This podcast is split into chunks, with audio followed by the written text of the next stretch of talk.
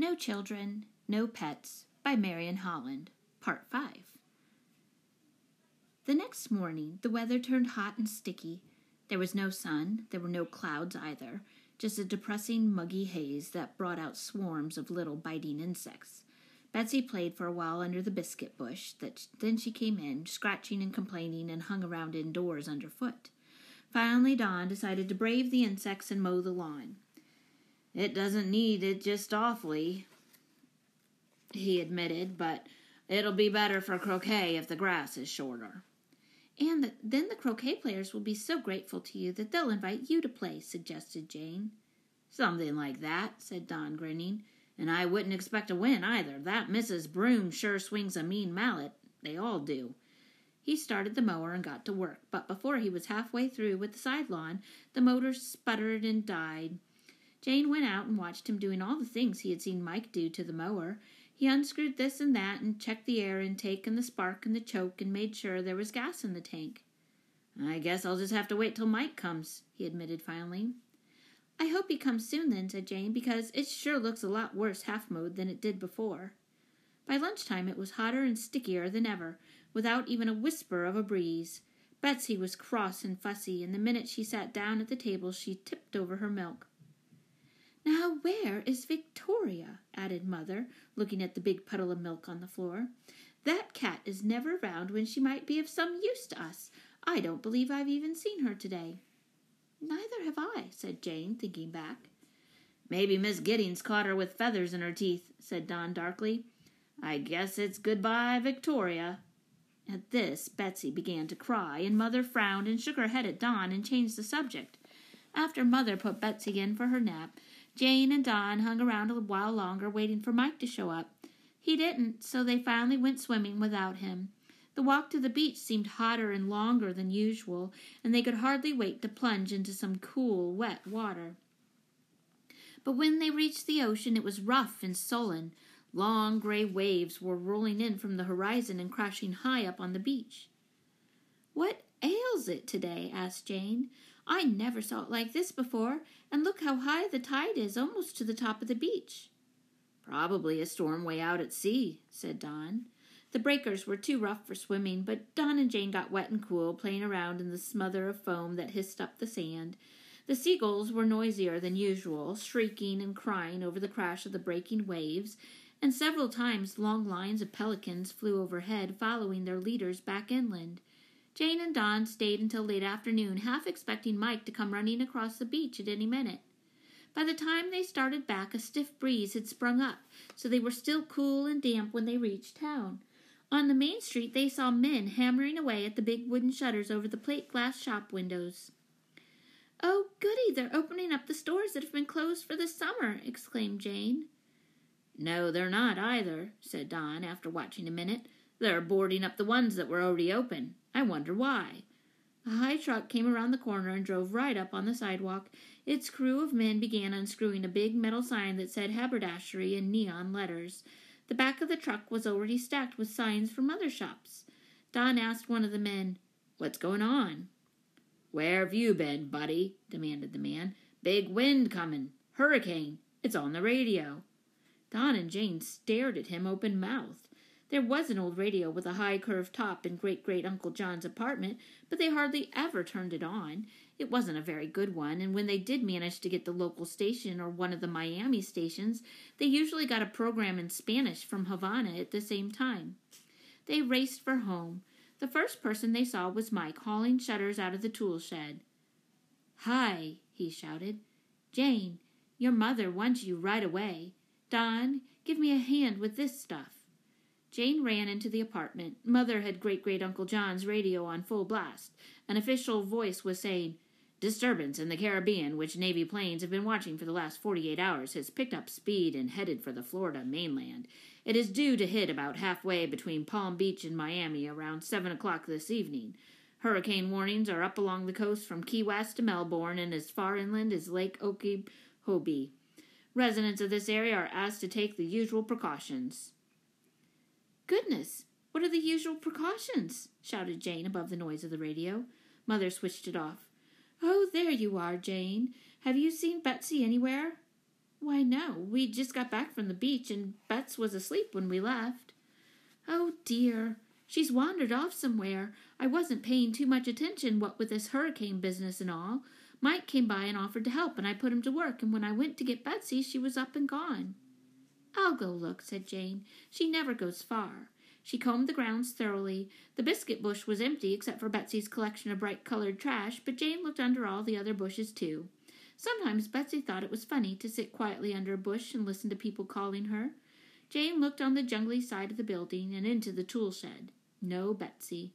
Mike and Don were folding up the lawn chairs to put them away, and the wind caught the canvas and bellied it out like sails. Jane went up and down the street asking everybody she saw whether they had noticed a little girl about so high with yellow curls. They all said no, they hadn't. Everybody was busy boarding up windows and taking down awnings and moving in porch furniture. One man was walking around his yard with a long pole, knocking all the coconuts off his coconut palms, and everywhere was the sound of hammering as people banged shutters into place over doors and windows. Jane went back to the main street. Maybe Betsy had gone to watch the men on the truck take down the signs. But the truck was gone, and so were all the big hanging signs. The street looked strange and bare without them. Jane looked far down the street to where it turned into the road that led to the ocean. Surely Betsy had never tried to walk to the ocean all by herself. Jane remembered the ugly gray waves crashing far up the beach and tumbling back again, sucking sand, shells, and seaweed into the ocean to be pounded to bits by the next wave. A sudden gust of wind came tearing down the empty street, carrying fine, stinging sand and torn newspapers with it. She turned and ran for home so fast it made her throat hurt. If Betsy hadn't turned up yet, she'd find a man, any man with a car, and make him drive her out to the ocean and and the wind blew her into the front yard, where Don and Mike were hammering a solid wooden storm door into place right over the front door. Professor Quincy was directing the job, shouting loudly above the rattling of the palm fronds. We do this door first, faces southeast. That's where we'll get it first. Ought to have shutters for all the windows on this side, and I told McGregor so, but he knew better. A penny saved is a penny earned, Jane heard Don shout back as she kept on going around to the rear of the building and there was Betsy, sitting quietly on the back steps. Jane was so glad and so relieved that her knees felt all funny, and she sat down suddenly beside Betsy without really meaning to. Then she got angry. Where have you been? she asked fiercely. Right here, said Betsy dreamily. Visiting? Visiting who? A lady. A nice lady. Betsy thought a minute and added, And she did so say come in. Jane took her by the wrist and hauled her inside. Which nice lady? she demanded. Show me the door. Betsy ported, pointed to number four. Not Miss Giddings? asked Jane. Betsy nodded. But Miss Giddings never, never says come in to anybody, said Jane suspiciously. Are you sure? Again Betsy nodded. She said it to me, she remarked smugly. Jane couldn't help asking, What's it like in her apartment? I mean, is it just like ours? Yes, except Oh! Betsy clapped her hand over her mouth and looked at Jane with sparkling eyes. It's a secret. I promise not to tell. Tell what? coaxed Jane, but Betsy remained dumb. Jane took her into the apartment and turned her over to Mother, who breathed a sigh of relief. Now only Victoria is missing, said Mother, and she's small enough to get in under a house or somewhere out of the storm, let me see candles, flashlights in case the electricity goes off, canned goods, extra water, and a supply of mops and sponges in case anything breaks and we have to mop. I think we have everything. Thank goodness the tenants are all hurricane veterans and are taking this in their stride. In fact, practically all of them have been in to reassure me. You might take another look around for Victoria. No, not you, Betsy. You sit right here where I can keep an eye on you. Jane went out again. It was much darker, and the gusts of wind were bringing heavy, sudden splatters of rain. Professor Quincy was showing Don and Mike how to nail an enormous piece of plywood onto the back screen door. Can't nail this shut like the front door, he shouted. Might have to go in or out. That's right, never mind the nail holes, just wham her onto the frame. Makes the screen into a storm door. If we get the center here, second half will come from this direction. Is this the hurricane now? shouted Jane. No, no, fifty, sixty miles an hour. Hardly a full gale yet. Wait till she hits a hundred. Can't hear yourself talk now. In forty minutes you won't be able to hear yourself think, unless the whole shebang turns at the last minute and heads back to the sea. He looked disappointed at the very idea. Well, a hurricane made a nice change from the usual quiet life at 303 Oleander Drive, thought Jane. Professor Quincy inspected the finished job and said, Well, that's about it. Keep back from the windows. Not likely to go, though. Panes are too small. It's the big sheets of plate glass that just buckle and bang. Remember now, if we get the calm in the middle, don't go running out in it, and don't step in any puddles with broken wires in 'em. More fools get electrocuted than ever get brained by coconuts. Keep the radio on and do what the announcer tells you. Happy hurricane! With an amiable wave, he opened the back screen, now heavy with the added plywood, and disappeared into the building. What about the tool shed? asked Mike suddenly. If the door blows in, the roof'll go. The rain was coming in earnest now, gray, blinding sheets of it that rattled like bullets on the side of the building. But Mike and Don ran out to nail up the tool shed door. Jane fought her way around the grounds once more, shrieking, Kitty! Kitty! above the roar of the wind and the rattling of the palm fronds. She was soaked to the skin when she joined the boys at the back door. Wow, was that work? exclaimed Don, and am I hungry? I could eat a horse. They all crowded, dripping, into number five. Why, Mike, cried Mother in dismay. I had no idea you were still here. You cut along for home now just as fast as you can make it. Your parents will be simply frantic. Mike looked at her and then down at the puddle at his feet. I I'd like to stay here if I could, he mumbled. Why, you're welcome to stay here, Mike. You know that, said Mother warmly. But you'll absolutely have to phone home and say where you are, quick, before the telephone lines blow down somewhere. Mike continued to study the floor at his feet. I haven't got any phone, he said in a low voice. In fact, I haven't got any home either. But, Mike, said Mother reasonably, you must live somewhere. Mike raised his eyes and looked at Mother. Well, no, I don't. I mean, I live here as much as I live anywhere. As Mother continued to look at him in bewilderment, he blurted out, I've been sleeping in your tool shed and eating coconuts except for what I ate here. There was a moment's complete silence. Then Mother said in a matter of fact voice, Jane, change into dry things as fast as you can and help me get supper started. Don, take Mike across the hall and the two of you get really dry. Lend Mike some clothes. We're all tired and half starved, and the very first thing to do is to eat a good big meal. At supper, Jane and Don tried hard to act just as usual, with the result that Jane chattered steadily about nothing at all, and they both laughed too much about things that weren't at all funny. But Betsy just stared silently at Mike all through the meal. When Mother took her off to bed, she stopped in the doorway and asked, don't you have any mother, Mike? Not any at all? Not any at all, answered Mike. Oh, boy, then you can stay up all night, exclaimed Betsy enviously. Everybody roared with laughter, even Mother, even Mike. Yes, I can, he admitted, but it isn't much fun. Jane washed the dishes, and Don and Mike dried. Outside, the wind howled steadily, and the rain lashed the windows and solid sheets. The official voice on the radio droned on. All Red Cross emergency crews who have not already done so are asked to report to their post. Citizens will please cooperate by remaining indoors and off the streets. Police will enforce this regulation. Mother reached over and snapped off the radio. Do you want to tell us about it, Mike? she asked gently. Mike clasped and unclasped his hands in his lap and kept his eyes on them. He began very slowly, and Jane got the idea that he was sorting things over in his head, deciding what to say and what not to say. Well, uh, I've been going to this school in Pennsylvania, the Industrial Home School, it's called. It isn't a reform school or anything like that, he assured them. It's just a school that boys live at that haven't got any place else to live. Anyway, it isn't so bad. We do all sorts of shop work, and there's a farm along with it, and we work on that too, and the teachers are tough, but fair. There's a good ball field and a swimming pool, And I did pass my junior life saving last year, he added, looking at Mother. Well, in the summers, the school closes for a couple of months, and most of the kids go off and live around with different families. I think the county pays them board money for us. Well, this summer, I got a really mean family to live with.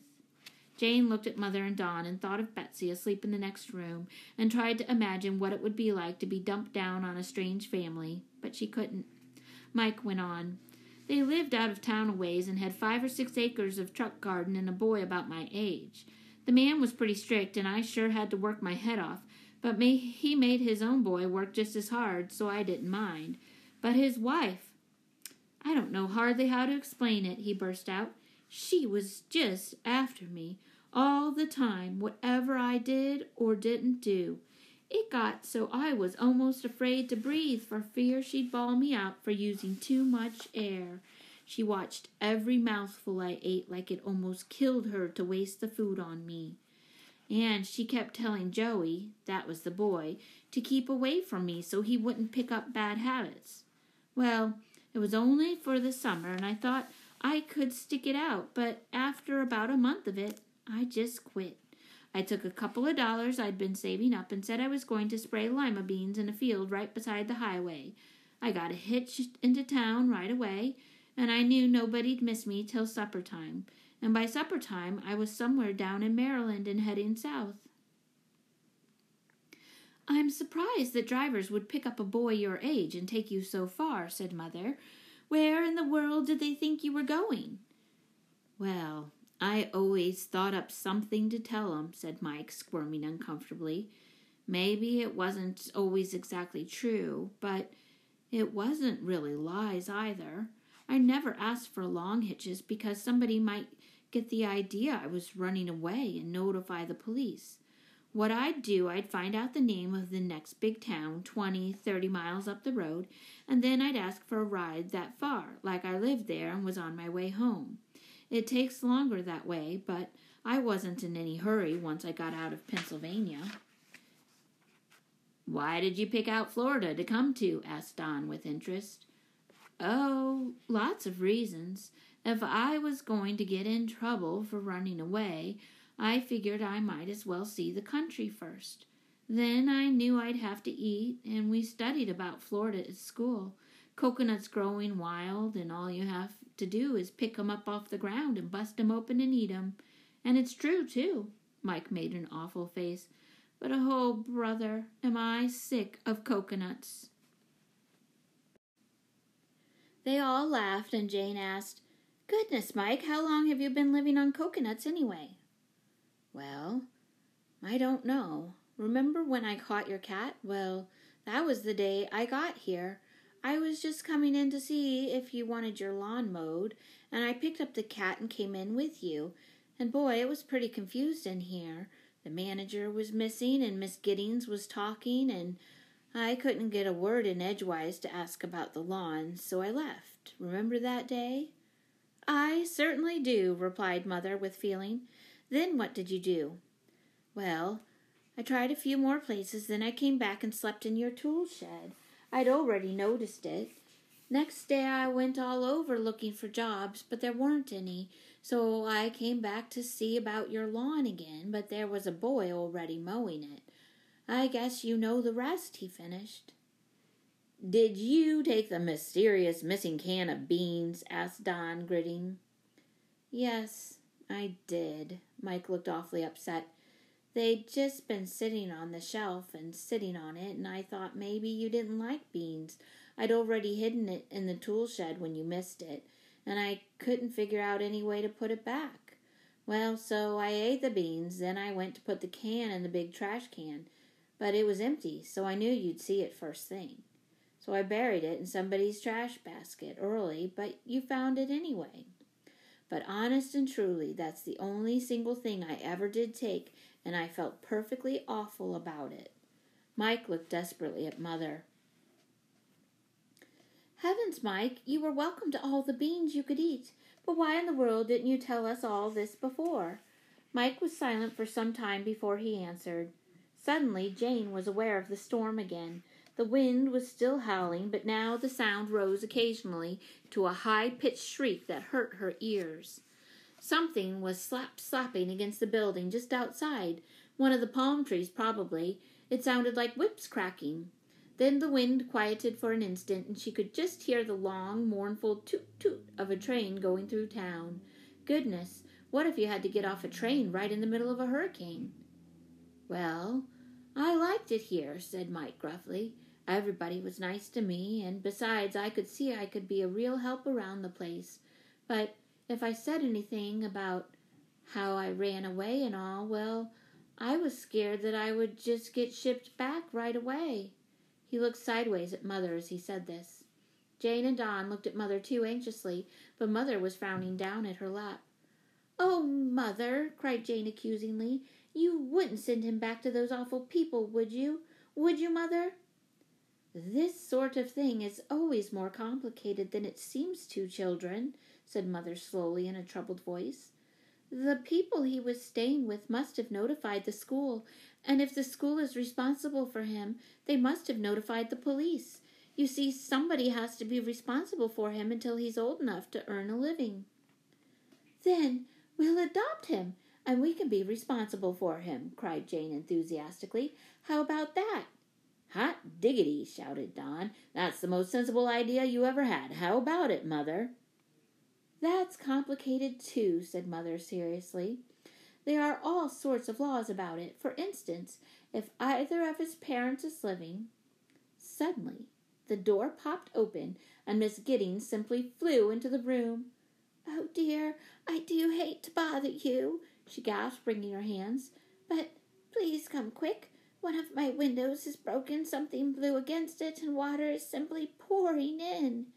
Mike and Don ran for the hammer, nails, and boards that they had brought in for just such an emergency. And that's not the worst of it, Miss Giddings went on distractedly. Poor Chico is so upset I can't get near him, and goodness knows what he'll do next. Wait, boys, wait, and I'll go with you. She trotted out and led Don and Mike into her apartment. Mother and Jane grabbed up rags and followed.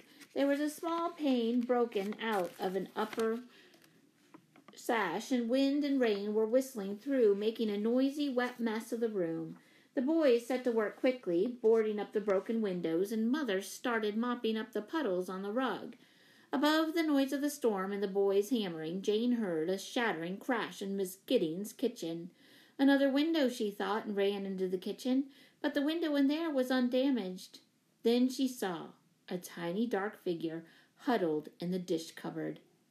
Why, it was a little monkey, chattering and shivering. It held a saucer in its tiny black hands. Chico, cried Miss Giddings despairingly, put it down.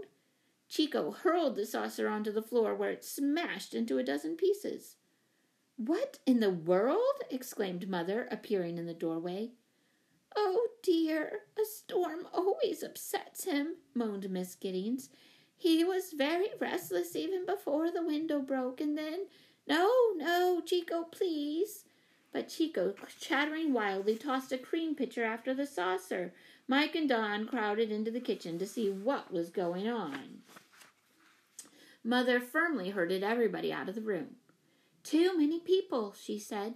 No wonder the poor thing is upset. Oh, dear Mrs. Sanders, you are so understanding, cried Miss Giddings. I am so sorry you had to see Chico like this. He has never been in the least destructive, ex- except the dishes, and they are my own, she added hastily, as there was another crash from the kitchen. You can ask your little girl about him. Not this one, the very little one with the curls. She was in here only this afternoon, and Chico loved her. He cuddled right down in her lap, and she played with him so sweetly. Did you really ask Betsy in? blurted Jane. We thought, I mean, we've told her over and over again to keep out of people's apartments. Yes, indeed. She was looking for her lost kitty. I cannot say that I am fond of cats ordinarily, but I couldn't help thinking how I would feel if my Chico were lost. Yes, I asked her in and gave her a cookie, and Chico took to her immediately, although he is not at all used to strangers. I don't, as a rule, encourage visitors. Miss Giddings looked anxiously at Mother. The late Mr. McGregor was very firm about pets in the apartment.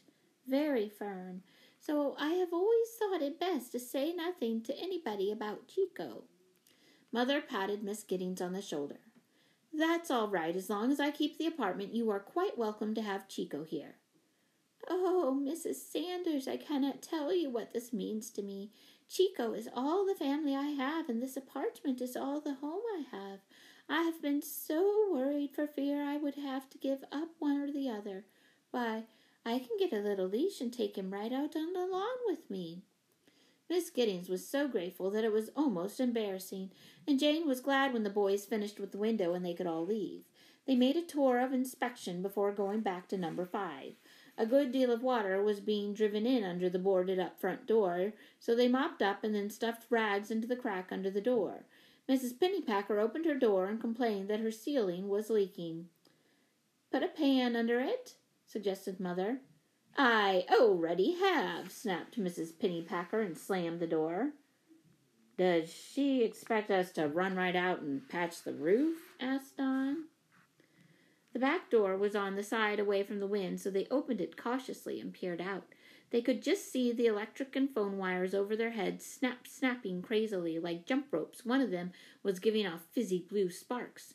They could hear a loud banging noise above the other noises, which Don thought must be the door of the tool shed. He and Mike wanted to go out and investigate it, but Mother said they would do no such thing. Back in number five, Don took out his notebook and looked at it gloomily. Another good clue gone glimmering, he said. Mr. Brundage is not sleeping on our awnings and swiping beans, and Miss Giddings is not a kleptomaniac. Doggone, I haven't got hardly any clues left. What in the world are you talking about? demanded Mother. Oh, just some things I jotted down, he mumbled. He turned on the radio and got a lot of crackling static and a voice saying, Report sustained winds of 85 miles an hour and gusts up to 125 miles an hour. Stay tuned to this station for the next weather. Ru-. The radio stopped dead. The lights flickered and went out. They all bumped into each other in the dark, looking for the candles and getting them lighted. Suddenly, Jane yawned. Mike and Don started yawning and couldn't stop. They all protested that they weren't sleepy, not a bit, but Mother bundled them off to bed just the same. She sent Don and Mike across the hall to number six. Just take off your shoes and sleep in your clothes, she told them. If there's an emergency and I need you, I may need you in a hurry. Jane can sleep with Betsy, and I'll just lie down on the sofa here, because this is where people will expect to find me if they need me. Jane, too, took off her only t- took off only her shoes and lay down next to Betsy in the bedroom. She could see Mother's candle glimmering in the next room, and she lay awake listening to the storm. Poor Victoria out in all this weather. Still, nobody took care of birds and squirrels in a hurricane, and they got along all right. At least Mike wasn't out in it, and that was the main thing. Maybe Mother could fix it somehow so that he didn't have to go back to those awful people. Mother blew out her candle, and Jane shoved Betsy over a little farther in the bed and closed her eyes.